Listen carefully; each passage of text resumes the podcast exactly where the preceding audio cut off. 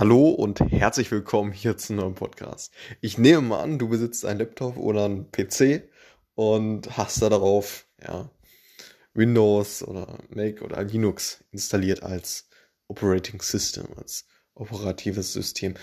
Und genau, das ist, das ist sozusagen dein, dein, dein Setup. Du hast die Hardware als, als Grundstück.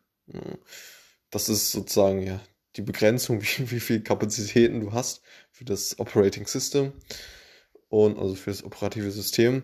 Und ja, das, diese Hardware kannst du halt ausnutzen mit der CPU etc.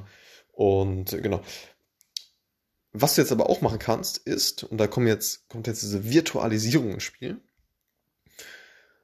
weitere ja, Operating Systems mit einer, ja, die kannst du erschaffen mit, mit einer äh, Hypervisor-Software. Ja, die eine, eine populäre Hypervisor-Software ist VirtualBox von Oracle.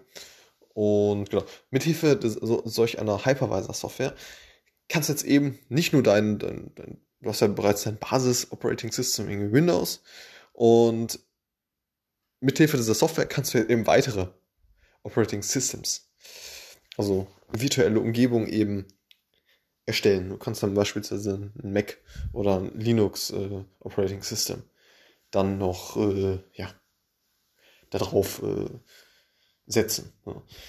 Der Bottleneck ist natürlich die Hardware, so ist ja klar. Es gibt eine, eine begrenzte, äh, begrenzte Menge an Ressourcen entsprechend und genau, das ist so, ja, diese Virtualisierung. Das heißt, du kannst mit einer, mit einer Software, einer sogenannten Hypervisor-Software, eben diese weiteren virtuellen Maschinen dann letztendlich kreieren. So. Und genau, das ist, also, um das nochmal zusammenzufassen, es gibt, es gibt also so ein Grundstück, das ist, das ist irgendwie die, die Hardware.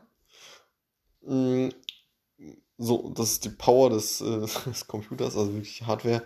Und darauf bauen wir jetzt äh, ja, verschiedene Umgebungen. So diese Basisumgebung, die wir haben, ist vielleicht Windows als Operating System.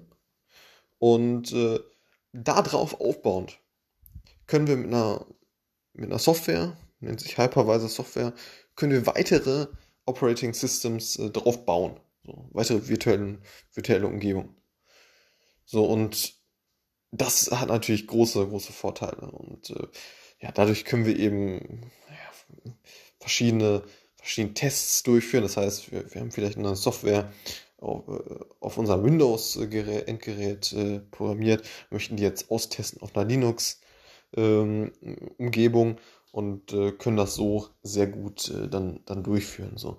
Und weil wir eben ja, das Ganze virtuell dann letztendlich äh, kreieren. So. Und ähm, genau, sind dann durch halt sehr, sehr flexibel und ähm, was, was auch, ein, äh, auch ein sehr wichtiger Punkt ist, ist, dass man eben, ja, wenn eine virtuelle Umgebung wegfällt oder gehackt wird oder ähnliches, dann hat das keinerlei Einfluss auf äh, die anderen Umgebungen. So. Was auch extrem spannend ist. Das heißt, das, was ich jetzt gerade erklärt habe, ist Type 2. Und es gibt noch Type 1. Äh, da ist eben der Unterschied. Wir haben ja gerade besprochen, wir haben als Basis gehabt eine, ein Basis-Operating System, irgendwie so ein Windows äh, äh, System. Das ist als Basis das war, das war so, und darauf haben wir aufgebaut. So, das ist das Type 2. Jetzt haben wir Type 1, da fällt dieses Basis weg. Also Basis Operating System existiert nicht, sondern wir bauen gleich äh, mit, so, mit dieser Hypervisor Software, bauen wir gleich ja, direkt diese verschiedenen äh, ja, virtuellen Umgebungen auf. Und genau, das ist so da der Unterschied. Also wenn man jetzt äh, ja, bei AWS äh, Azure oder GCP oder ja, gibt es da noch diverse andere mh, mm, Unternehmen, die, die, die, die solch eine ja, Infrastructure as a Service anbieten. Mm, wenn du da dich einbuchst, dann ist es eben so, dass du mm, ja, das, das zum Beispiel AWS, die, ja, die drücken, drücken auf den Knopf quasi und dann, oder du machst es selber, dass du äh, ja, dir eine virtuelle Umgebung kreierst.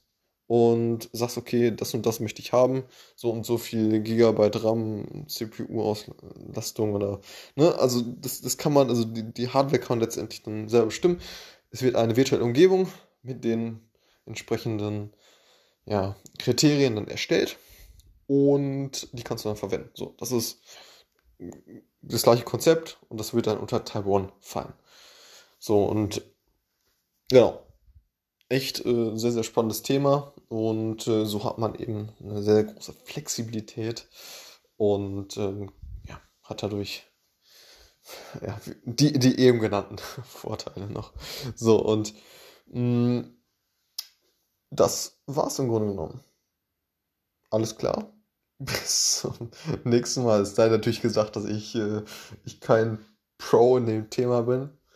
Und ähm, genau. Ich denke, die, die Basics sind rübergekommen. Und äh, ja, ist ein spannendes Thema. Alles klar, bis zum nächsten Mal. Ciao.